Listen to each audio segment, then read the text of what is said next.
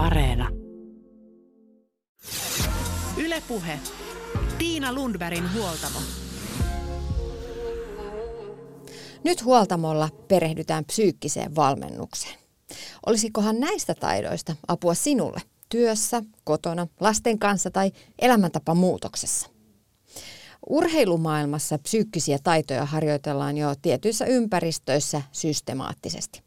Voisiko urheilumaailmasta ottaa oppia myös muuhun elämään? Esimerkiksi opiskelijalla saattaa olla vaikeuksia keskittyä olennaiseen luennoilla ja tenttiin valmistautumisessa. Lyhyt rentoutuminen ja aikaisempien onnistumiskokemusten hakeminen mielikuvien avulla ennen tenttiin vastaamista voi auttaa parantamaan keskittymistä, vähentämään jännitystä ja kohentamaan itseluottamusta. Myös valmentaja tai esimies tarvitsee psykologisia taitoja oman hyvinvointinsa tukemisessa, mutta myös ympäristön luomisessa, valmennuksessa sekä psykologisten taitojen tuomisessa yhteistyöhön valmennettavan tai alaisten kanssa. Tästä puhutaan siis tänään. Miten urheilevien lasten mielentaitoja voidaan tukea ja miksi asia kannattaa huomioida? Siitä puhutaan ohjelman loppupuolella psykoterapeutti Laura Andelinin kanssa.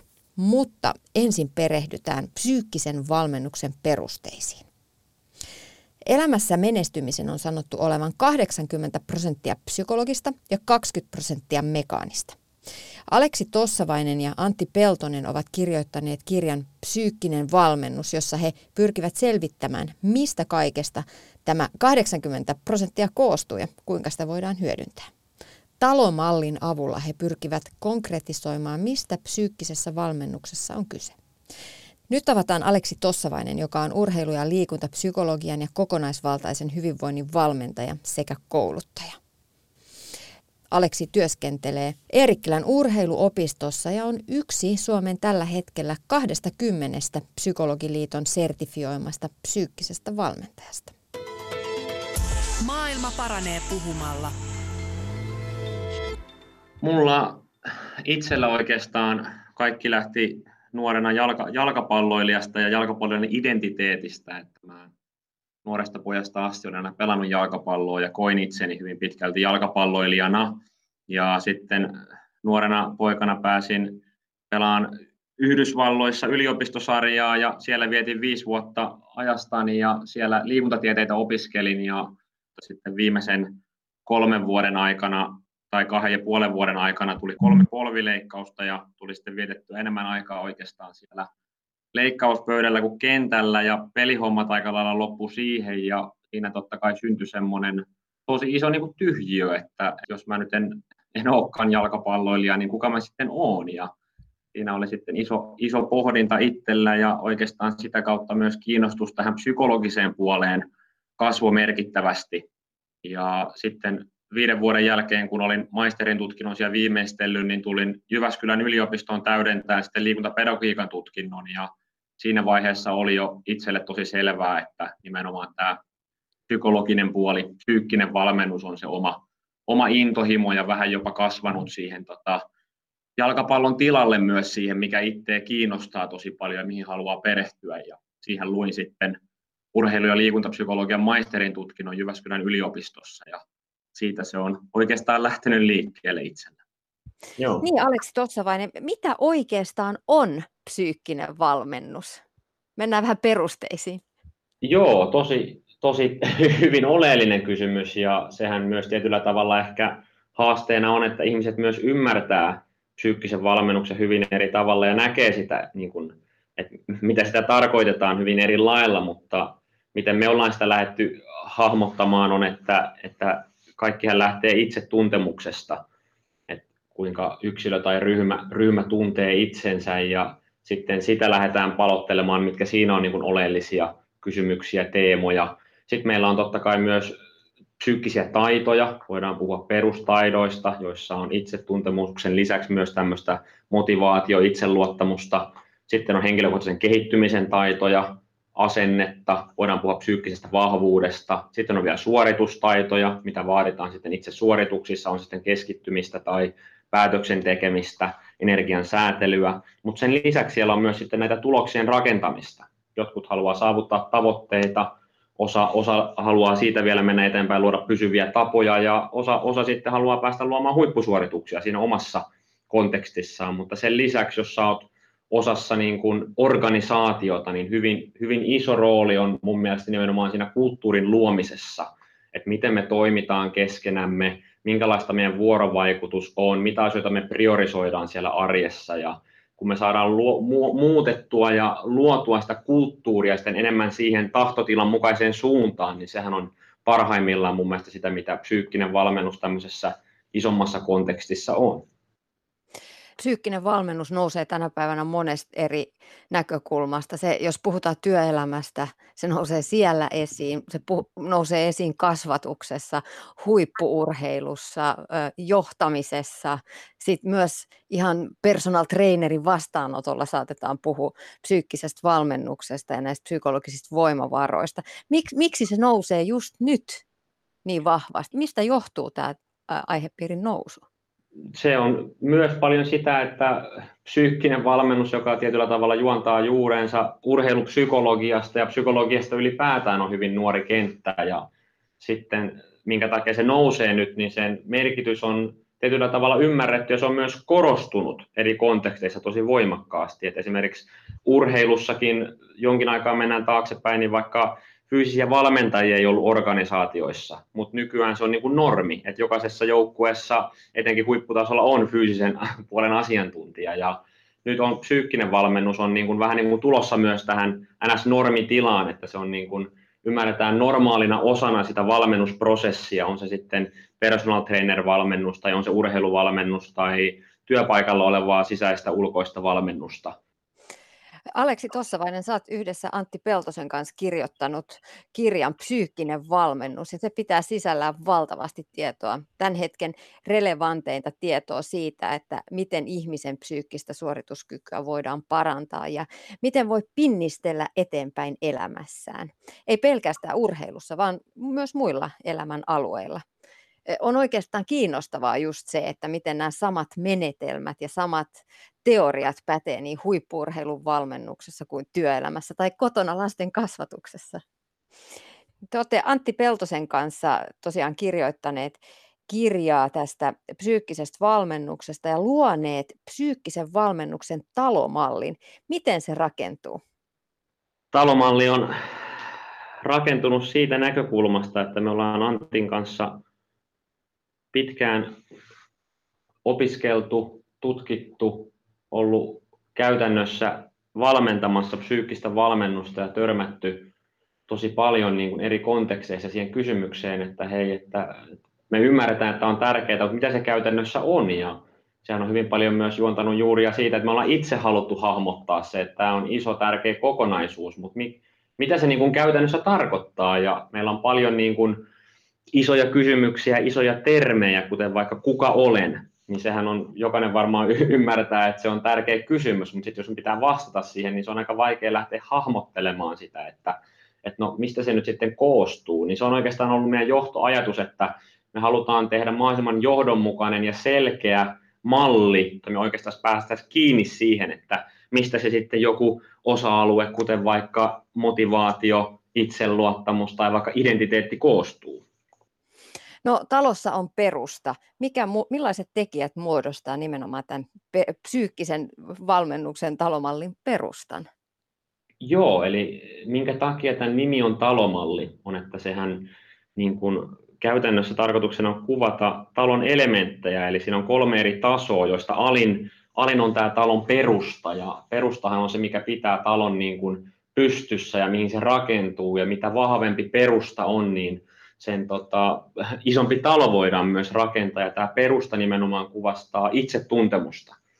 Eli kuinka hyvin ihminen tuntee itsensä, ja siitä meidän näkökulmasta kolme oleellisinta teemaa ja kysymystä on, että, että kuka sä oot, mitä sä haluat, ja ennen kaikkea myös, että miksi sä haluat sen. Että se miksi on ehkä semmoinen pieni, mutta tärkeä kysymys, joka me aika usein myös ehkä sitten unohdetaan kysyä itseltämme ja miettiä, että, että mikä siinä sitten on oikein siinä syynä, että minkä takia me halutaan niitä asioita sitten, mitä me halutaan. Entäs sitten se talon keskiosa, seinät, mistä ne koostuu? Joo, eli talon keskiosa on se niin kuin sitten tietyllä tavalla se asuttu alue, jossa me ollaan ja meidän mallissa ne kuvastaa psyykkisiä taitoja, eli taitoja, joita me tarvitaan jokapäiväisessä elämässä ja siinä kolme eri teemaa on, siinä on perustaidot, jotka on sitten itsetuntemukseen liittyviä taitoja, motivaatio, itseluottamus, sen jälkeen keskellä on sitten henkilökohtaisen kehittymisen taitoja, jossa meillä on asenne, sitten on psyykkinen vahvuus ja sitten on vielä interpersonaalinen kyvykkyys. Ja kolmantena ylimpänä tasona meillä löytyy suoritustaidot, missä sitten on keskittymistä, energian säätelyä sekä sitten päätöksentekoa. Ja näistä jokaisestahan taidosta nimenomaan löytyy sitten vielä kolme ydinkohtaa esimerkiksi, että no mistä se motivaatio nyt sitten koostuu, eli me ymmärretään, että se on tärkeää, mutta jos me ei päästä sinne oikeasti ydinkohtatasolle asti sekä saamaan konkreettisia harjoituksia niihin, niin sitten sitä on myös aika vaikea lähteä kehittämään. No mitkä tekijät muodostavat sitten katon? Katto on sitten se, jos me katsotaan vaikka rakennuksia ylipäätään, niin sehän on se, mikä niin kuin kaukaa aina näkyy ja ne meillä ne nimenomaan korostaa niitä tuloksia. Ja tässä on nimenomaan myös tarkoituksena tämmöinen vähän niin kuin jäävuorimetafora, että usein me nähdään vaan se huippu, me nähdään ne tulokset siitä yksilöstä, me nähdään se motivoitunut tyyppi siellä salilla, me nähdään se kirurgi tekemässä leikkausta täydellisellä keskittymisellä, me nähdään joku yksilö, joka saavuttaa tavoitteitaan tai tuntuu elävän niin kuin tämmöisillä voittavilla tavoilla tai tekee huippusuorituksia omassa kontekstissaan. Eli siihen aina sisältyy tämä, että tämä katto tietyllä tavalla rakentuu viimeiseksi. Ja mistä se koostuu on, että siinä on ensinnäkin alimmalla tasolla on tavoitteiden saavuttaminen. Eli meillä kaikilla on, tai ainakin hyvin useilla ihmisillä on tavoitteita, mutta sitten miten ne oikeasti näkyy siellä arjessa, mitkä elementit edesauttaa sitä, että me oikeasti saavutetaan niitä tavoitteita, niin se ensimmäinen teema siinä pureutuu tähän. Toinen on sitten tapojen anatomia, ja ihminenhän on ö, siitä hassu, että noin 40-45 prosenttia jopa meidän toiminnasta on tapojen mukaista toimintaa, joka tarkoittaa sitä, että me toimitaan ilman tietoista päätöksentekoa. Eli kun sä tai mä herätään aamulla, niin aika usein me toimitaan siellä täysin samalla kaavalla ja sun ei erikseen tarvi miettiä, että no pistääkö mä kahvinkeittimen päälle vai en, koska se tapahtuu automaattisesti.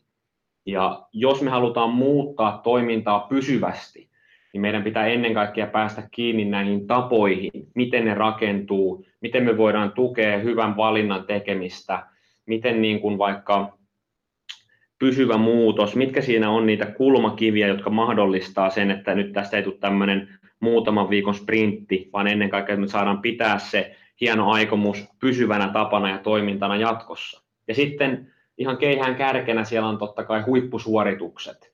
Eli jokaisella ne voi tarkoittaa hieman eri asioita, mutta usein sinne sisältyy samanlaiset elementit. Siihen sisältyy optimaalinen valmistautuminen, siihen sisältyy se, että optimaalinen mielentila on mukana siinä toiminnassa – sisältyy siihen, että meillä on optimaalinen toteutus. Ja sitten ihan, ihan tiukimpana kärkenä on vielä sitten se oma, yksilön oma huippu. Eli meillähän se kaikilla on hieman erilainen. Eli koko talomallin ideana on se, että yksilö, ryhmä tai organisaatio menee matkaa kohti sitä omaa huippuaan, mikä heille on se, ja se on semmoinen, mikä pitää itse löytää ja määrittää, että jos sen ulkopuolelta asettaa toiselle, niin se myöskään tutkimusnäytöllisesti ei ole kovin pysyvä tapa. Huoltamolla vieraana on Aleksi Tossavainen, joka on urheilu- ja liikuntapsykologia ja kokonaisvaltaisen hyvinvoinnin valmentaja sekä kouluttaja ja kirjoittanut siis nyt Antti Peltosen kanssa kirjan Psyykkinen valmennus. Pureudutaan muutamaan tarkempaan yksityiskohtaan. Itsetuntemus on asia, joka nousee ainakin keittiöpsykologisissa keskusteluissa vahvasti esille. Mitä tarkoittaa psyykkisen valmennuksen näkökulmasta itsetuntemus? Mitä kaikkea se pitää sisällään? Joo, eli meillä se iso, iso osa kokonaisuudesta on nimenomaan sitä perustan luomista, eli sitä nimenomaan yksilön itsetuntemusta, ja ne on isoja kysymyksiä, joihin voi olla hieman vaikea vastata, ja sen takia me ollaan nimenomaan jaettu sitä eri osiin, ja vaikka kysymys kuka olen on jaettu kolmeen osa-alueeseen, missä ensinnäkin on ihmisyys, mikä koskee meitä kaikkia, sitten meillä on kaikilla tietynlainen persoonallisuus, erilaisia ominaisuuksia, ja lopuksi meillä on kaikilla identiteetti. Ja esimerkiksi identiteetissä me ollaan jaettu siihen kolme ydinkohtaa, mitkä vaikuttaa siihen voimakkaasti, eli arvot on hyvin tärkeänä pohjana siellä, uskomukset ja sitten asenteet, kuinka me asennoidutaan eri asioihin. Jos lähtee kysymään itseltään sitä, että kuka olen, niin millaisiin kysymyksiin siinä kohdassa pitäisi vastata? Tai mihin kysymyksiin pitäisi miettiä vastausta? Se ylipäätään, jos ihmiseltä pyydetään, pyydetään esittäytymään, että hei Tiina, kuka sä oot, kerro itsestäsi, niin hyvin useinhan me ei vastata siihen kysymykseen, kuka mä olen. Me hyvin usein vastataan siihen kysymykseen, mitä mä teen. Ja se on yksi, y, kuulostaa yksinkertaiselta, mutta sehän on tosi vaikea kysymys. Ja sen takia nimenomaan meidän mallissa me lähdetään siitä, että ensinnäkin ihmisyyteenhän liittyy tietynlaisia asioita, kuten vaikka uskomuksia omasta potentiaalista, tietoisuudesta, miten sä oot tietoinen eri asioista, minkälainen persoona sä oot ylipäätään, onko sä enemmän introvertti, ekstrovertti, onko sä avoin muutokselle, onko sä kuinka sovinnallinen eri tilanteisiin, minkälaisia eri ominaisuuksia sussa on.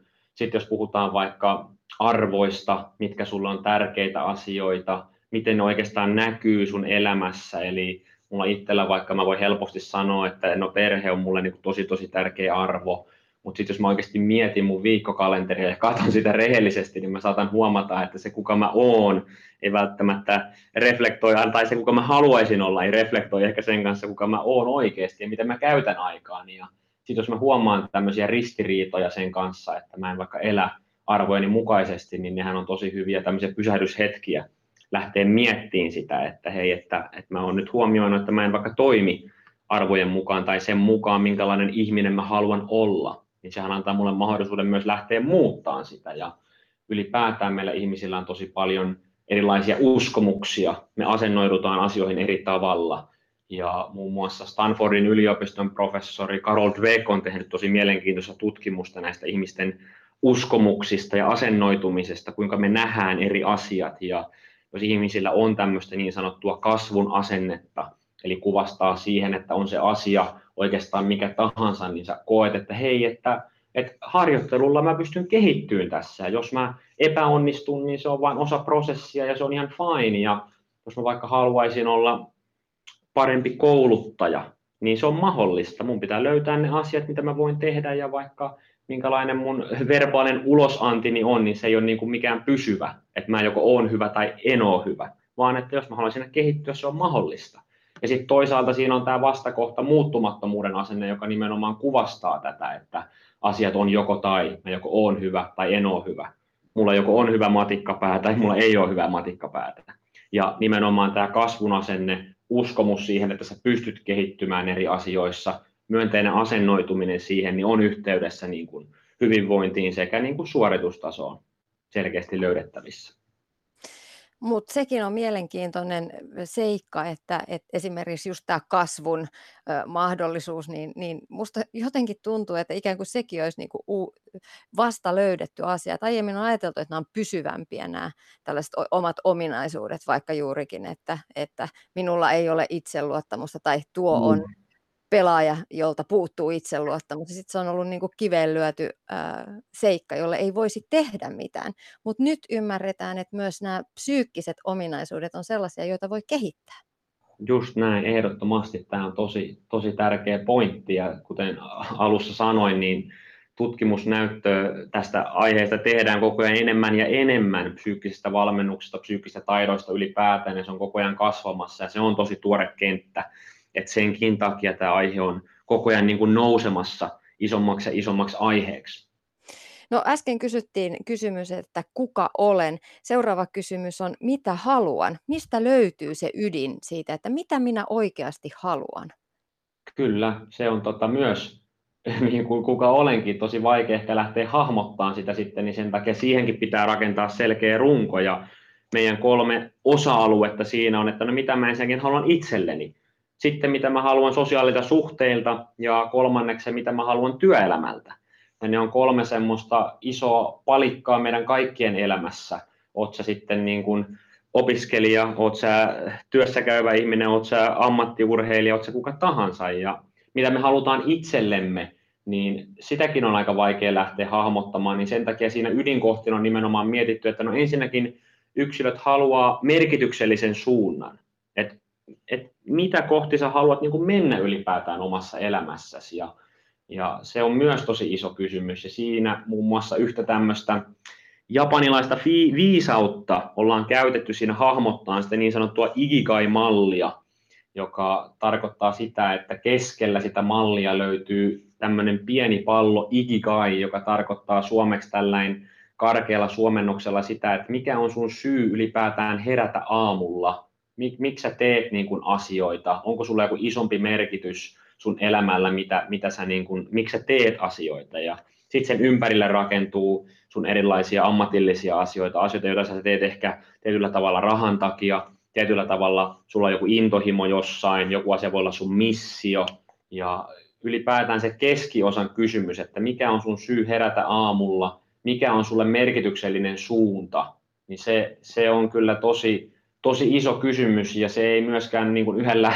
yksittäisellä pohdinnalla, välttämättä kirjan lukemisellakaan avaudu, vaan mielellään semmoinen jatkuva, jatkuva pohdinta siihen, että, että on, onko mä niin kuin löytänyt sitä, mitä kohti mä haluan mennä, ja joskushan se tulee niin kuin myös vaikeuksien kautta. Et mullahan se esimerkiksi tämä psyykkinen puoli löytyi nimenomaan sitä kautta, kun tuli urheiluura loppu, oli tämmöinen iso tyhjiö, pakotti mut pysähtyyn pohtiin ja sitä kautta se löytyi. Että et, semmoisia niin teitä siihen on, on tosi monia. Että semmoinen sanonta on myös, että kun yksi ovi sulkeutuu, niin toinen aukeaa. Et se, oli, se oli kyllä mulle yksi semmoinen iso. Ja sen lisäksi yksilö haluaa totta kai hallinnan tunnetta.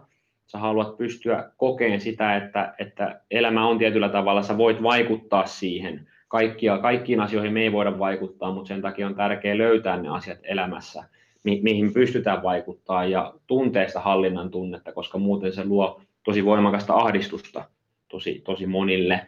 Ja kolmantena aspektina myös kyvykkyyden tunne. Ja totta kai, kun meillä on niitä merkityksellisiä asioita elämässä, haluat sä olla niin kuin hyvä vanhempi, hyvä työntekijä, hyvä ystävä, mikä tahansa, niin me halutaan kokea sitä kyvykkyyden tunnetta ja onnistumista siinä arjessa, mutta tämän niin kuin suunnan itselle lisäksi, niin sitten meillä on ne sosiaaliset suhteet, mitä me halutaan tämmöisiltä läheisiltä ihmissuhteilta, mitä me halutaan tämmöisiltä avainihmisiltä, läheisiltä ystäviltä, muilta ihmisiltä, kollegoilta, jotka tukevat sitä sun matkaa, ja sitten on myös muita ihmissuhteita. Ja kolmantena osa, osa-alueena on sitten työelämä, joka me ollaan jaettu kolmeen eri ydinkohtaan, eli on, näetkö sä työn ylipäätään niin kuin työnä, urana vai missiona? Ja se, miten sä niin kuin suhtaudut siihen sun tekemiseen, niin sehän luo jo tosi vaikuttavan eron siihen, miten sä todennäköisesti teet sun töitä. Et jotkuthan tekee töitä vaan työn takia, ja se on tietyllä tavalla fine.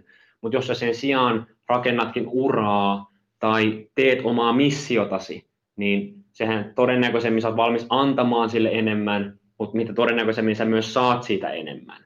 Et, et tietyllä tavalla isoja kysymyksiä, isoja pohdintoja, mutta kun me luodaan jonkinnäköinen viitekehys sille, ja aletaan kysyä niitä tiettyjä kysymyksiä siinä viitekehyksessä ja saadaan jotain konkretiaa siihen, niin se helpottaa sitä pohdintaa, mitä me halutaan elämän eri osa-alueilta. Tällaisessa suomalaisessa, perinteisessä suomalaisessa niin kasvatuskulttuurissa niin ei ole hirveästi mietitty sellaisia asioita kuin esimerkiksi mikä on ihmisen oma potentiaali, vaan enemmänkin menty niin kuin suoraviivaisesti kohti, kohti asioita, eikä ainakaan hirveästi ole kehuttu ja nostettu esiin sitä ihmisten kykyjä ja osaamista. Et, et ehkä siinä on syy, miksi monella on varmaan vaikea myös löytää sitä ja miettiä sitä, että missä mä oikeasti on hyvä, missä, mistä löytyy oma potentiaalini ja usko omiin kykyihin. Jos usko omiin kykyihin ja omaan potentiaaliin on kadoksissa, niin miten se voisi löytää uudestaan? Toi on ylipäätään niin potentiaalista puhuminen on mun mielestä niin tosi tosi tärkeä niin kuin keskustelu, koska hyvin usein yksilöllä ei välttämättä, ensinnäkin meidän käsitys itsestämme ei ole usein kovin realistinen. Ja tosi usein me ei myöskään nähdä sitä, että hei, että mä pystyn kehittämään mun omaa potentiaalia, että se mun niin kuin paras versio itsestäni ei välttämättä ole niin kuin se, mihin mä pystyn tällä hetkellä. Että se on paljon tärkeämpää, että mihin tietyllä tavalla uskoo pystyvänsä, kun pystyy tällä hetkellä. Albert Pandura, Stanfordin yliopiston professori, on todennut aikoinaan. Ja jos me puhutaan siitä, että, että miten me voidaan kasvattaa tämmöistä uskoa omaan potentiaaliin tai uskoon oman itsensä, niin sittenhän me puhutaan tietyllä tavalla myös niin kuin itseluottamuksesta. Ja meillä se lähtee liikkeelle siitä, että totta kai se minä-käsitys on se pohja, mistä me lähdetään rakentamaan, että minkälaisena sä näet itsesi.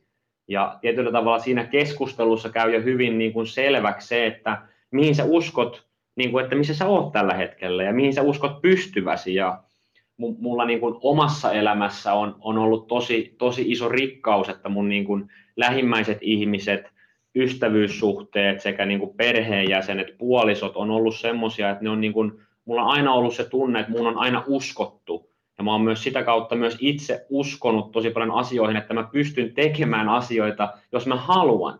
Ja vaikka mä nuorempana en mä ikinä ajatellut, että mä kirjoittaisin kirjoja, mutta se, että mä näen itseni, että mä en välttämättä ole kirjailija joskus, niin ei tarkoita sitä, että mä en voisi joskus olla. Ja jos sä näet itsesi ihmisenä, joka vaikka voisi halutessaan olla kirjailija, se antaa sille jo mahdollisuuden. Mutta jos sä lokeroit itsesi jo valmiiksi siihen, että et hei, että mä oon vaan tämmöinen ja mä en ole tämmöinen, enkä ainakaan tommonen, niin se on tosi rajoittavaa niin kuin sen näkökulmasta, että todellisuudessa se on fakta, että sä voisit olla.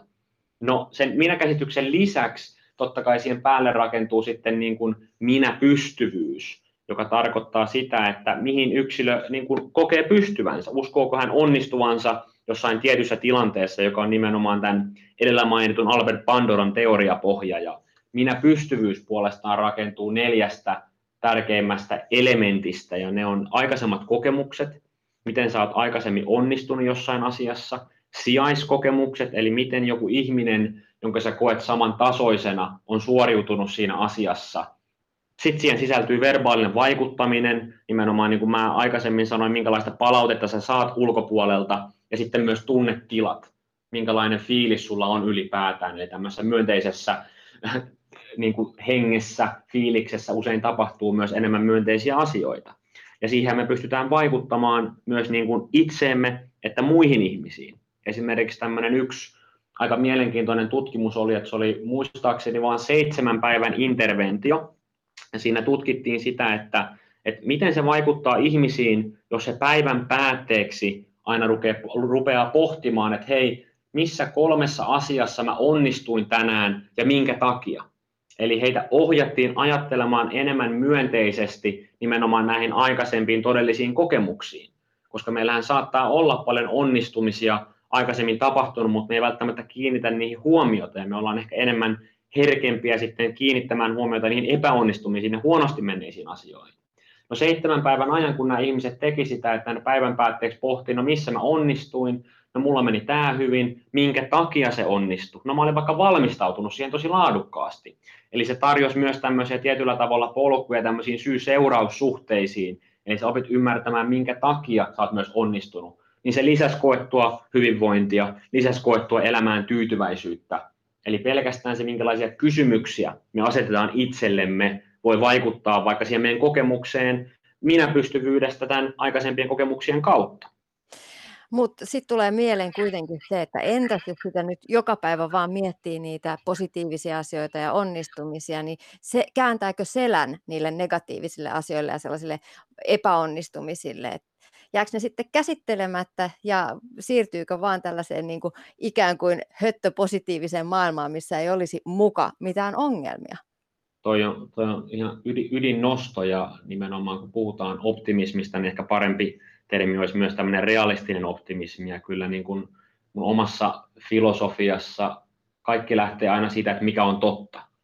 Et jos, et saa, jos sä et ota huomioon sitä, mikä on totta missään tilanteessa, niin aika usein me saatetaan mennä siinä metsään. Eli kaikki lähtee siitä, että me pyritään mahdollisimman objektiivisesti miettimään, että hei, missä me mennään tällä hetkellä. Ja sanotaan nyt vaikka, että mulla on ollut asiakkaina aikaisemmin, jotka haluaa yksilöitä, jotka haluaa vaikka pudottaa painonsa. No sitten meidän pitää miettiä, että no mikä on tällä hetkellä totta. Miten sä mietit tällä hetkellä, miten sä elät tällä hetkellä, mi- mihin meillä on realistisesti niin kuin mahdollisuuksia, ja sieltä lähteä ponnistamaan sitä, koska jos me ei oteta huomioon sitä, mikä on totta, me usein lähdetään joko liian isoon ponnistukseen, jota me ei pystytä ylläpitämään, tai liian moneen asiaan. Ja sitten niistä ei kumpikaan tuo pysyvä, ja tämä on ihan sama niin kuin työelämässä, tällä hetkellä korona on totta, no mitä me voidaan tehdä sen puitteissa, jotta me päästään ottaa niitä askelia eteenpäin. Ja se kaikki lähtee aina siitä, että mikä on totta tällä hetkellä, ja sitten me voidaan miettiä sitä suhtautumista suhteessa siihen, mikä on totta. Eli mä en itse usko heittomerkeissä itsellensä valehteluun tai siihen, että käännetään selkä negatiivisille asioille tai pyöristetään kaikki kokonaan paremmaksi. Et se ei mun mielestä niin kuin tuota sitä optimaalista pitkäkestosta menestymistä eikä hyvinvointia, vaan nimenomaan kaikki pitää lähteä sitä, mikä on totta. Mitä rehellisemmin me pystytään katsomaan sitä totuutta, niin sen paremmin me voidaan myös rakentaa niitä askelia eteenpäin kohti sitä tahtotilaa. Ylepuhe. Tiina Lundbergin huoltamo. Edellä haastateltavana oli Eerikkilän urheiluopistossa työskentelevä urheilu- ja liikuntapsykologian sekä kokonaisvaltaisen hyvinvoinnin valmentaja Aleksi Tossavainen. Menestyäkseen urheilijana niin pitkälle kuin fyysiset rajat antavat myöden, pitää urheilijalla olla myös vahva psyykkinen lujuus. Kaksi fyysisesti samantasoista urheilijaa saattavat päätyä täysin eri tasoisiksi juuri psyykkisten ominaisuuksiensa ansiosta. Psyykkinen valmennus ja psyykkisten taitojen harjoittaminen on urheilijan suorituskyvyn kehittämistä, arjen laadukkaan harjoittelun varmistamista sekä hyvinvoinnin tukemista. Miten urheilijat itse kokevat oman mielen hyvinvointinsa? Liikuntatieteellinen seura on julkaissut tuoreen Satu Kasken, Monna Arvinen Baron, Ulla Kinnusen ja Jari Parkkalin tutkimuksen Miten huippurheilijan mieli voi. Ja se luo kuvan urheilusta henkisesti vaativana, mutta samalla myös itsensä kehittämiseen mahdollisuuksia antavana ympäristönä. Tutkimuksesta selviää, miten huipputasolla urheileva ihminen rakentaa usein identiteettinsä vahvasti urheilun varaan. Urheiluuran loppuminen on monelle elämän taitekohta, jossa tarvittaisiin enemmän tukea kuin sitä nykyisin on tarjolla. Tulosten mukaan sekä uransa jatkavat että sen jo lopettaneet huippurheilijat kokivat kuitenkin itsensä keskiarvotulosten perusteella varsin hyvinvoiviksi. He ovat tyytyväisiä elämäänsä ja kokivat psykologisen toimintakykyisyytensä hyvänä. Tästä huolimatta urheilijoilla ilmeni myös erilaista oirehtimista. Yleisimmät pahoinvoinnin oireet olivat masennus ja ahdistus, syömisongelmia, uniongelmia ja pakkooireitakin oli osalla urheilijoista. Lisäksi vastaajista noin puolet oli ajautunut ylikuormitustilaan uransa aikana. Tutkijat suosittavatkin panostamaan urheilijoiden mielenterveyteen nykyistä enemmän, sillä heillä ilmenee erilaista mielenterveyden oirehtimista enemmän kuin väestöllä keskimäärin. Urheiluorganisaatiossa tulisi kiinnittää huomiota vaativuustekijöiden käsittelyyn ja voimavaratekijöiden lisäämiseen. Lisäksi valmentajien ja terveydenhuollon ammattilaisten osaamista tulee parantaa.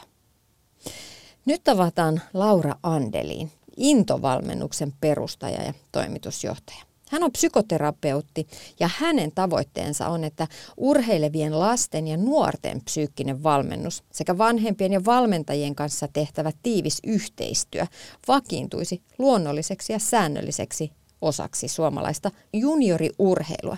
Ja tätä kautta takaisimme urheileville lapsille ja nuorilla entistä paremmat mahdollisuudet opetella niitä tärkeitä mielentaitoja.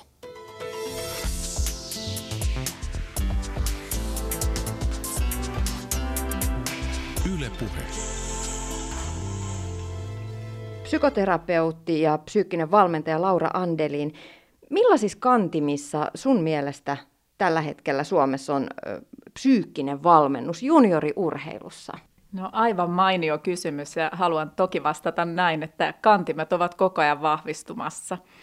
Eli junioriurheilus psyykkistä valmennusta on ehkä hyödynnetty vähän vähemmän kuin tuolla huippuurheilun parissa, mutta kiinnostus leviää koko ajan ja siitä oon toki erityisen iloinen. Onko kiinnostusta nimenomaan sieltä lajiliittojen päästä, seuroista vai yksittäiset valmentajat, jotka ottaa yhteyttä, että nyt tarvitsisi saada vähän apua? Sanotaan näin, että tässä jotenkin harrastavien lasten vanhemmat on tehnyt mun mielestä erinomaista työtä, eli vanhemmat on alkanut kysymään ihan käytännön taso vinkkejä siihen, että mitä voitaisiin tehdä, että vanhempana voitaisiin tukea urheilevaa lasta tai nuorta. Ja tietysti junioriurheilussa on semmoinen leimaava tekijä, että aika moni vanhempihan on valmentaja, jolloin tietysti saadaan porukkaan mukaan myös valmentajat. Ja sitten sitä kautta seurat ja lajiliitot on enemmän ja enemmän kiinnostuneita. Huippurheilun puolella sitten, jos seuraa esimerkiksi Suomen valmentajien valmentajien verkkokoulutuksia tai, tai valmennuskoulutusta ylipäätään, niin siellähän teema on noussut nyt viime vuosina tosi vahvasti esille. Se, että, että oikeasti psyykkisillä tekijöillä on tosi iso merkitys siihen, että miten urheilijat menestyys, kun aiemmin on keskitytty ehkä enemmän siihen lajitekniikkaan ja tähän puoleen. Joo, kyllä, oot ihan oikeassa. Itse ajattelen näin, mulla on pitkä kokemus terveydenhuollon puolelta ja tietysti siellä on tiedettykin pitkään, että mielen kanssa työskentely on, on ilman muuta toinen osa sitä meidän kokonaisuutta. Eli mieli ja keho muodostaa yhdessä ehkä sen ihmisyyden, yksilöllisyyden, millä termillä sitä kuvaiskaan. Suomen valmentajat ilman muuta Suomen yhtenä kattojärjestönä on tehnyt viimeisten vuosien aikana tosi hyvää työtä myös sen kanssa, että he pyrkii enemmän ja enemmän tarjoamaan psyykkisen valmennuksen täydennyskoulutusta. No Laura Andeli, mitä sä ajattelet, kenen tehtävä on pääasiassa pitää huolta näistä lasten psyykkisistä va- taidoista? Onko se siellä kotona vai oikeasti urheiluseurassa? No, se on ilman muuta meidän kaikkien tehtävä, mutta totta kai se ensisijainen asia on lapsen ympärillä toimivat aikuiset. Sanoisin näin, että kaikki semmoinen hyvä ja yleensä se paras alusta ponnistaa lähtee sieltä kotota, mutta vanhemmuus on kyllä joukkuelaji. Ja varsinkin tuossa alakoulujassa, ehkä puhumattakaan yläkoulu- tai lukioijasta, niin on ihan normaalia, että jossain vaiheessa lapsen kehityksessä kasvussa tulee erilaisia tenkkapoo-tilanteita, että joudutaankin vähän miettimään, että no mitäs mä nyt teenkään, tai mitä tässä tapahtuu, tai miksi tapahtuu. Ja jo se, että me puhutaan enemmän siitä, että lasten ja nuorten kanssa voidaan tehdä psyykkistä valmennusta, eli käytännön tasolla siis hoitaa mielen taitoja, vahvistaa sitä, että me opitaan tuntee itsemme, niin mä ajattelen, että se, se jo itsessään lisää sitä, että vanhemmat tietää, että mä voin kysyä joltain, mä voin ehkä vinkata valmentajalle seurassa, tai mä voin tiedustella, että kuka on se taho, kuka voisi jeesata mua siinä, että mä tarvin pari vinkkiä tähän vanhemmuuden vaativaan taitolajiin tässä kohtaa. Niin, koska aiemminhan on ja edelleenkin monin paikoin apua vanhemmuuteen haetaan sitten, kun ihan oikeasti ollaan, niin, on niin kuin tosi kyseessä, että sitten ollaan niin kuin perheneuvolan asiakkaita. Mutta äh, hirveän paljon ei ole tarjolla sellaista apua vanhemmille niin kuin tavalliseen perhearkeen ja, siihen, ja nimenomaan sitten tässä tapauksessa nyt urheilevan lapsen tukemiseen. Ja siinä mielessä olisi hyvä, jos sitä saataisiin sitä psyykkisen valmennuksen osaamista ähm, esimerkiksi urheiluseuroihin että siellä olisi ihan psyykkisiä valmentajia, jotka pystyisivät sitten auttaa lapsia ja ehkäpä tällä keinolla pystyttäisiin myös puuttumaan sen drop-out-ilmiöön, joka, joka on myös aika, aika vahva suom, ilmiö suomalaisessa urheilussa, että kansainvälisestikin, että meillähän nuoret lopettaa urheilua siinä teiniässä enemmän kuin kansainvälisissä vertailuissa. Eli kysymys kuuluu, olisiko psyykkinen valmennus sitten avainasemassa myös siellä urheiluseuroissa? No toki jos multa satut kysymään näin psyykkisenä valmentajana ja mielentaitojen hyvinvoinnin puolesta puhujana, niin sanon, että se on ehdottomasti yksi vahva tekijä. Mutta valmennus on aina tiimityötä, eli oli kyse sitten lajivalmennuksesta tai fysioterapiasta, seurojen yhteistyöstä, psyykkisestä valmennuksesta, niin valmennuksessa täytyy hyödyntää laaja-alaista osaamista, mitä on kyllä Suomessa osattu tehdä hyvin. Mutta ajattelen, että tämä psyykkinen valmennus Ehkä, ehkä jopa tämä termi, psyykkinen valmennus, sehän on ammattitermi, niin mä ajattelin, että me voitaisiin puhua arjessa enemmän hyvinvoinnin ja mielentaitojen vahvistamisesta, koska toi sana psyykkinen viittaa ehkä psyykkeeseen ja voi jotenkin tuoda semmoisen mielikuvan siitä, että psyykkistä valmentajaa tarvittaisiin, kun joku on pielessä.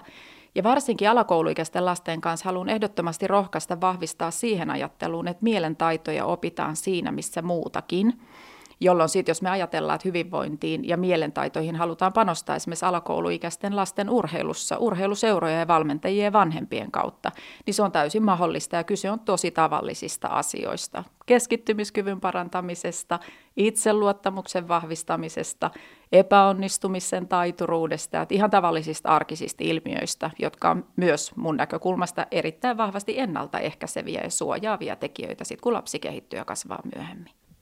No, psykoterapeutti, psyykkinen valmentaja Laura Andelin. Otetaan muutama konkreettinen esimerkki elävästä elämästä. Miten, miten käsitellä esimerkiksi urheilevan lapsen kanssa tilannetta, jossa, jossa hän jännittää valtavasti ennen omaa suoritusta? On se sitten peli tai, tai esitys tai, tai voimistelukilpailut. Jännitys on niin kova, että tekisi mieli jäädä kotiin. Miten tämmöiseen tilanteeseen voidaan puuttua ja miten lasta auttaa? No tämähän on tosi hyvä kysymys, koska tämä on juuri konkreettinen ja hirveän tyypillinen kysymys. Mä että jos on noin kiva tilanne, että jos ajatellaan vaikka kotona, että, että tota, tai valmentajalle, kummalle tahansa, lapsi kertoo vanhemmalle tai valmentajalle, niin ihan ensimmäisen kannattaa sanoa, että onpa kiva, että sä kerroit mulle. Mä ajattelin, että aina kun me sanotaan lapselle, jotenkin näytetään mallia siitä, että se mitä sä tunnet ja ajattelet, niin mä oon iloinen, että sä jaat sen mun kanssa. Niin jos se itsessään antaa lapselle semmoista viestiä, että mä voin jakaa mun erilaisia tunteita ja ajatuksia, myös niitä, jotka on ehkä vähän vaikeita tai epämiellyttäviä välillä.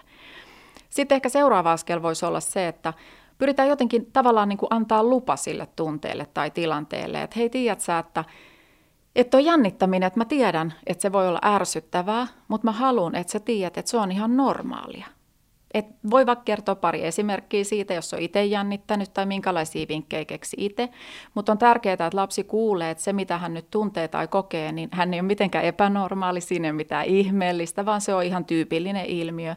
Ja itse asiassa sittenhän siihen voi kertoa perään, että se on itse asiassa ihan hyvä juttu, koska tiedät sä mitä, että kun ihminen jännittää, niin silloin käy niin, että aistit on pikkusen enemmän niin kuin herkillä, meidän keho on vähän valppaampi, me pystytään olemaan vähän tarkkaavaisempia ja ehkä keskittyä vielä vähän syvemmin, että lähdetään miettimään sitä, että sen sijaan, että me yritettäisiin työntää se tunne pois, joka usein on hyvin, hyvin vaativaa, eikä välttämättä johda hyvään, koska se on niin kuin vaikeaa, niin pystyisikö mä auttaa tai otetaanko valkku mukaan tähän keskusteluun ja mietitään, että minkälaisia pieniä apukeinoja me keksitään niin, että sä pystyt elämään tämän tilanteen kanssa, koska jännittäminen kuuluu urheiluun. Et meidän ei tarvi pyrkiä pois, vaan mietitään, että mitä sä voit tehdä. Ja sitten konkreettiset vinkit taas, mitä voi tehdä, niin ne liittyy vähän siihen, että minkä tyyppinen lapsi on. Että joku lapsi voi esimerkiksi hyötyä siitä, että pesee vaikka kädet jääkylmällä vedellä just ennen kun on menossa suorittaa sitä suoritusta, eli saa tämmöisen niin kuin hermostollisen ärsykkeen, pystyy keskittyä siihen hetkellisesti. Jollekin lapselle voi olla hyödyksi, että vaikka juo jotain, sanoo, että keskity hetkeksi aikaa siihen, että sä juot pari kulausta ja sä voit vaikka ajatella, että sä vähän nielastat sitä, nielaset sitä jännitystäkin vähän pienemmäksi. Ja jotain lasta voi taas helpottaa ajatukseen pohjautuva toimintamalli esimerkiksi, että mietitään semmoinen paikka, missä sulla on yleensä tosi rento ja rauhallinen olo, olisiko se vaikka tuo kotisohva ja sitten äiti tai iska on vierestä tai sun hyvä kaveri, niin pohdipas vähän ja kerro mulle, että minkälainen fiilis sulla on silloin ja missä sä tunnet sen fiiliksen. Ja sitten harjoittelee lapsen kanssa uudelleen ikään kuin palaa tähän rentouttavaan kivaan tunnetilaan niin, että sanoo lapselle, että kun opetellaan sitä, että miten sä pystyt ajatuksissa palaa tähän rentoon hyvää tunnetilaa, niin me voidaankin itse asiassa siirtää sulle se taito sinne hetkeen, kun sua jännittää. Keinoja on monia. Ja tämä on tosi hyvä kysymys sen takia, että tämä on just yksi semmoisia kysymyksiä, mitä kysytään usein. Ja, ja näissä asioissa psyykkinen valmentaja voi nimenomaan vanhempien kanssa ja valmentajien kanssa pohtia, että no mikä juttu sopisi just teidän lapselle. No toinen tyypillinen tunne, jota urheilevissa perheissä kohdataan, on pettymys. Aina ei mene ihan putkeen.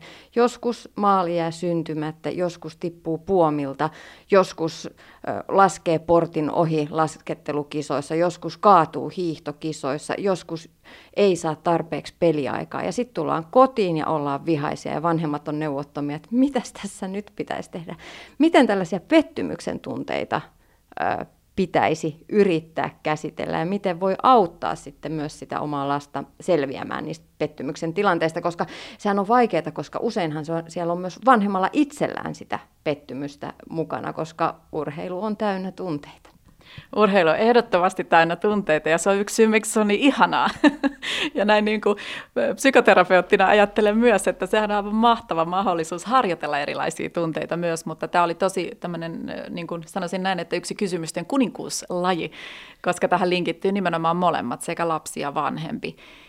No jos jotenkin ajatellaan taas siitä konkretiasta, että lapsi tulisi vaikka jostain, jostain kilpailutilanteesta ja tulisi kotiin ja sitten tota, on tietysti nuttu nurinpää ja kurja fiilis ja sen, sen huomaa jo niin kuin askelluksesta siellä, siellä eteisessä, että okei, nyt, nyt ei ollut hyvä hetki ja tämä meni kurjasti, niin, niin, niin jotenkin mä lähtisin sillä vanhemmasta liikenteeseen, että vanhemman on hyvä, joka miettii mielessään, että, että millä lailla mä haluan opettaa mun lapselle sitä, että hän pystyy sietämään ja elämään tässä elämässä pettymysten ja epäonnistumisten kanssa, koska sitähän mä en pysty opettaa, että se ei ikinä epäonnistuisi. Eli sehän on itse asiassa yksi tosi, tosi tärkeä taito. Me, me tehdään kakut ja juodaan kahvit ja iloitaan menestymisen hetkellä, mutta ihan yhtä tärkeä taito on tietysti olla mukana, jakaa se tunne, olla läsnä silloin, kun me mokataan, koska vääjäämättä näin tulee käymään, sporttasit sä tai et. Ja jos vanhempi pystyy itse jotenkin löytää itselleen semmoisen oman rauhan, jotenkin neutraali olotilan sen kanssa, että okei, okay, tämä on yksi tunne muiden joukossa, että on luonnollista, että mun lapsi on pettynyt, ja menee esimerkiksi lasta vastaan, ottaa kainaloon tai mikä on luonteva tapa sen lapsen ja vanhemman välillä. Jotenkin hetken aikaa vaan niin kuin olla siinä, että voi vitsi, että oliko tänään, tänään oli semmoinen päivä, että ei homma mennyt ollenkaan putkeen. Että harmin paikka, että, että ei mitään, että laitetaan kamat yhdessä, yhdessä pois ja, ja tota, lähdetään jatkaa tästä päivää. Että jotenkin hyväksyy hetken aikaa se, että ollaan tässä. Ei niin kuin pyrkii heti pois siitä, että joo ei mitään, kyllä ensi kerralla varmasti tulee ja, ja ei muuta kuin uutta matoa koukkuun.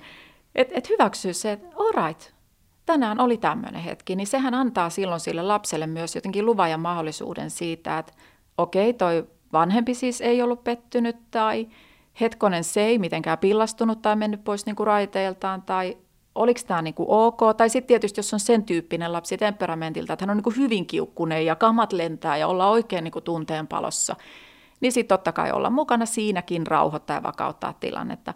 Ja sitten yksi hyvä keino on monesti vaan jatkaa arjen rutiineja. Tuut vähän jeesaa, mua lähdetään tekemään lihapullat ja muusia, puhuu vaikka vähän aikaa ihan muista asioista, että antaa sille lapselle myös tilaa käsitellä se oma tunne pois. Et sanoisin, että aloittaisin vanhemmasta, että miten vanhempi pystyy itse hyväksyä sen tilanteen ja jotenkin auttaa lasta.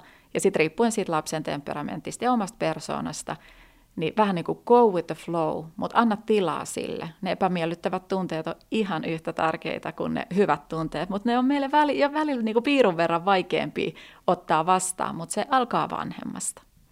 No seuraava käytännön kysymys liittyy motivaatioon siihen, kun joskus, joskus tuntuu, että lasta täytyy patistella harrastuksen pariin tai treeneihin tai, tai tuntuu, että sieltä alkaa kuulua se, että ei enää haluaisi jatkaa tätä harrastusta, mitä on, on pitkään, pitkään harrastanut. Ja sitten toisaalta vanhempi näkee, että se, se kuitenkin niin tekee ihan hyvää lapselle harrastaa jotakin liikuntaa.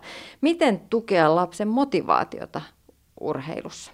Tämä on myös hyvä kysymys ja toki pohjautuu siihen, että, että vanhemman täytyy niin tuntea oma lapsi. Et perheessä voi olla monta lasta ja he voi toimia silti hyvin eri tavalla, koska jokainen on erilainen, vaikka olisi kasvanut samantyyppisessä kasvuympäristössä.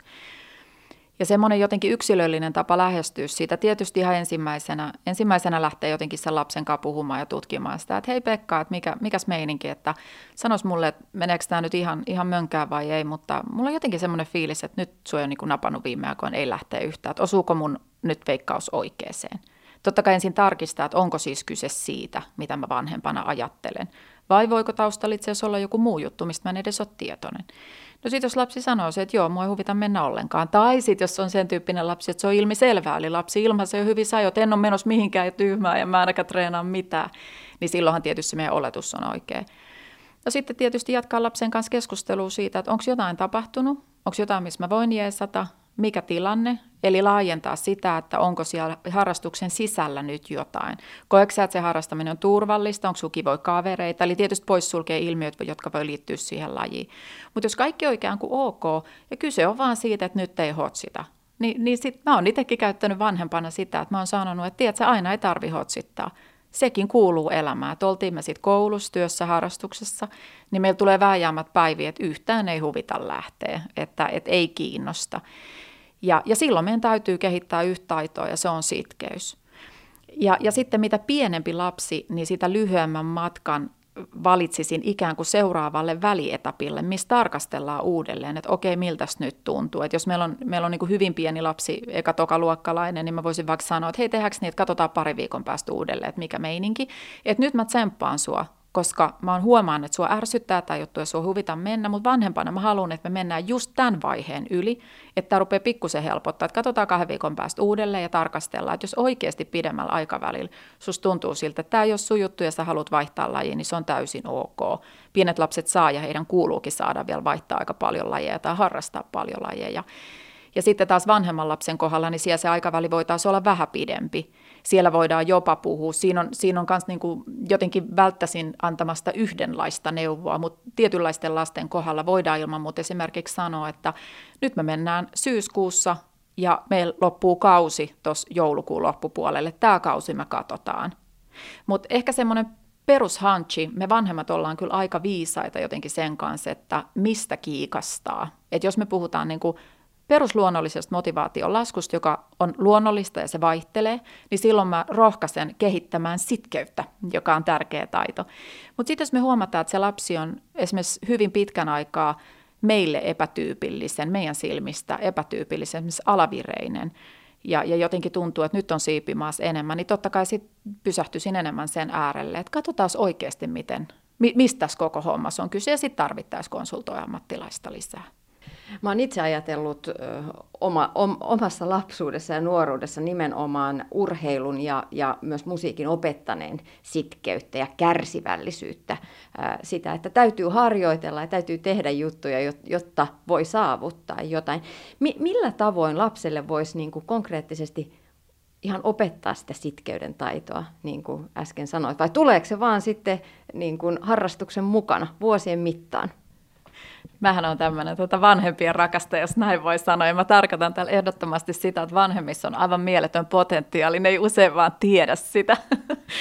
Ja siis tota, mitä pienempi lapsi, sitä suurempi merkitys on niillä aikuisilla, tutuilla, turvallisilla, säännöllisesti lapsen ympärillä olevilla aikuisilla, jotka hänen ympärillä toimii. On se sitten vanhempi tai valmentaja tai kummi tai mummi joka tarkoittaa käytännössä sitä, että pieni lapsi, eli alakouluikäinen, semmoinen 6, 7, 8, 9-vuotias oppii vielä hirveästi mallin kautta. Et lapset seuraa meitä aikuisia paljon enemmän kuin mitä me oivalletaan, joten helpoin tie on näyttää mallia siitä, että miten sä toimit niissä tilanteissa, kun sun sitkeyttä koetellaan. Ja jopa sanottaa sitä ääneen. On todella normaalia inhimillistä, että aina ei jaksa olla kauhean sitkeä. Ja se voi vaikka sanoakin ääneen, että onpas tämä nyt ärsyttävä homma, että vitsi mä vedän nyt niin sitkeästi loppuun, koska sit mä tiedän, että mulla on hyvä fiilis. Tai vastavuoroisesti, jos itsellään on huono päivä tai viikko, niin sanoo, että joo joo, että nyt mä oon tätä kyllä yrittänyt kolme päivää, tästä ei tule mitään, nyt mä luovutan, mutta mä tiedän, että tuo naapurin Pekka on sen verran sitkeä, että mä käyn pyytää siltä apua. Et jotenkin näyttää mallia siitä, että mitä vaihtoehtoja ja keinoja meillä on itse asiassa kehittää taitoa, jonka nimi on sitkeys. Ja kun me saadaan tämä mallintaminen, rohkaisu ja sanottaminen käyntiin, niin sitten yhtäkkiä myös usein huomaamatta lähtee tapahtumaan niin, että me jossain vaiheessa huomataan, että lapsi on ottanut jonkun näistä malleista omaan käyttöönsä, mitä hän on nähnyt ympärillään. Ja se on niin kuin paraatin paikka. Et silloin tietysti kannattaa sanoa ääneen se, että kyllä mä tiedän, että sä äsken Lasse seurasin, että sä teit tosi sitkeästi noita matikan läksyjä, että pari kertaa lensi jo kynät ja kumit ja, ja mä ajattelin, että mä en nyt puutu, että katsotaan miten menee, mutta noin se vaan sissinä jatkoit, että vau, wow, mikä sitkeä jätkä. Että sitten kun me nähdään, että se taito lähtee juurtuu ja se lapsi löytää itse ratkaisuja, niin silloin kannattaa vanhempana tai valmentajana tai kummina tai mummina niin huomata se ja kannustaa heti, että onpa hieno juttu. Niin silloinhan lapsi rupeaa itse huomaa ja tunnistaa sen, että ai musta on olemassa tämä piirre ja tämän nimi on sitkeys, että mä osaan. Niin ja kaikista mielenkiintoisintahan tässä kuitenkin on ja tärkeintä muistaa, että, että vaikka me puhutaan nyt ikään kuin urheiluviitekehyksessä, niin nämä on sellaisia taitoja, mistä ihmiselle on hyötyä ihan koko elämän ajan, ihan kaikilla elämän osa-alueilla. Ollaan sitten kotona, koulussa tai työelämässä. Aivan ehdottomasti. Nimenomaan hyvinvointi ja mielen taidot, niin nehän on taitoja, joita me tarvitaan ihan, ihan kaikkialla jokapäiväisessä elämässä, kodissa ja koulussa ja harrastuksissa. Ja haluan vielä sanoa sen, että että tota, muistan, muistan tilanteita useitakin, jossa vanhemmat on saattanut kysyä multa, että onko se niin kuin huono, jos lapsi ei harrasta mitään. Niin mä sanon, että ei. Että jos se lapsi on tyytyväinen ja, ja elämä on sillä tasapainossa ja hän voi hyvin, ei missään nimessä lasten ei tarvitse harrastaa, jos he eivät halua. Että niitä mielentaitoja ja hyvinvointitaitoja, niin niitä voi harjoitella siellä koulussa ja kotona ja kavereiden kanssa. Et ihan, me ollaan todella perusasioiden äärellä. Mutta sitten jos puhutaan urheilun viitekehyksessä, me tiedetään, että urheilu vie, siitä saa ihan hirveästi positiivisia tunteita. Nyt tuore tutkimus kertoo, että suomalaiset urheilijat voi mieleltään hyvin. Urheilu antaa paljon, mutta se tuo myös paineita. Ja jos meillä on lähipiirissä lapsia ja nuoria, jotka harrastaa urheilua, niin ehdottomastihan se olisi hyvä, jos sitä kautta pystyttäisiin antaa myös apuja tähän, että ei pelkästään niitä vahvoja reisilihaksia, vaan myös vahvat lihakset sinne, sinne omaan mieleen, että, että pystyy sitten, mikäli se urheiluura vie eteenpäin, niin, niin, niin selviämään siitä aika raastakin maailmasta sitten, sitten niin kuin voittajana taas uuteen vaiheeseen elämässä. Joo, ehdottomasti näin. Ja sitten jos me mietitään just tätä urheiluviitekehystä, niin ehkä siinä voisi semmoisen painotuksen ajatella, että alakouluikäinen lapsi, niin mielentaidot ja hyvinvoinnin vahvistaminen täytyykin tapahtua lapsen ympärillä toimivien aikuisten kautta ja avustuksella, ja se täytyy olla aika rentoa, huomaamatonta, luonnollista. Et me, me ei olla tekemässä mitään, mitään ihmeellistä ja, ja lapsi jotenkin huomaa, tai ei välttämättä edes huomaa oppivansa niitä taitoja, koska me aikuiset otetaan semmoinen perusliidi siitä asiasta, semmoinen vähän niin kuin vetovastuu. Mutta sitten jos mietitään urheilua, eli lähdetään sieltä eka, toka, kolmasluokkalaisesta innostuneesta urheilijasta, tytöstä ja pojasta liikenteeseen, niin erityisesti tiettyjen lajien osalla, niin esimerkiksi erikoistuminen ja kilpaileminen ja hyvin niin kuin vaativakin kilpaileminen, niin saattaa alkaa jo siellä 10, 11, 12 ikävuosien kohdalla. Niin jos me ajatellaan lapsen kehityspsykologiaa, niin kyseessä on vielä hyvin pieni lapsi. Hänen aivot kehittyy, mieli kehittyy, keho kehittyy, eli hän ei ole vielä millään lailla valmis, vaan hän todella opettelee näitä taitoja.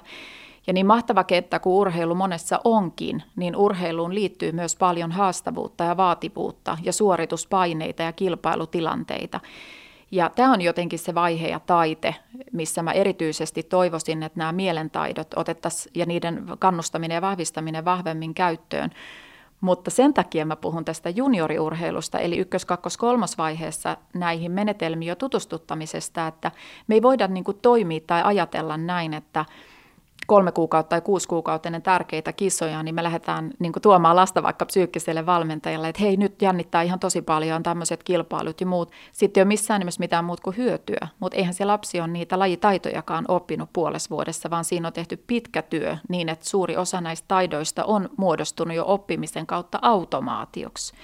Ja se on se pitkä kaari, jonka puolesta mä puhun. Eli kun mä itse puhun tämmöisestä urheilijapolun läpi kestävästä mielentaitojen ja hyvinvoinnin vahvistamisesta, niin se tarkoittaa sitä, että alakouluikäisten lasten kanssa tehdään aika rennosti ja kivasti van, vanhempien ja valmentajien kanssa yhdessä.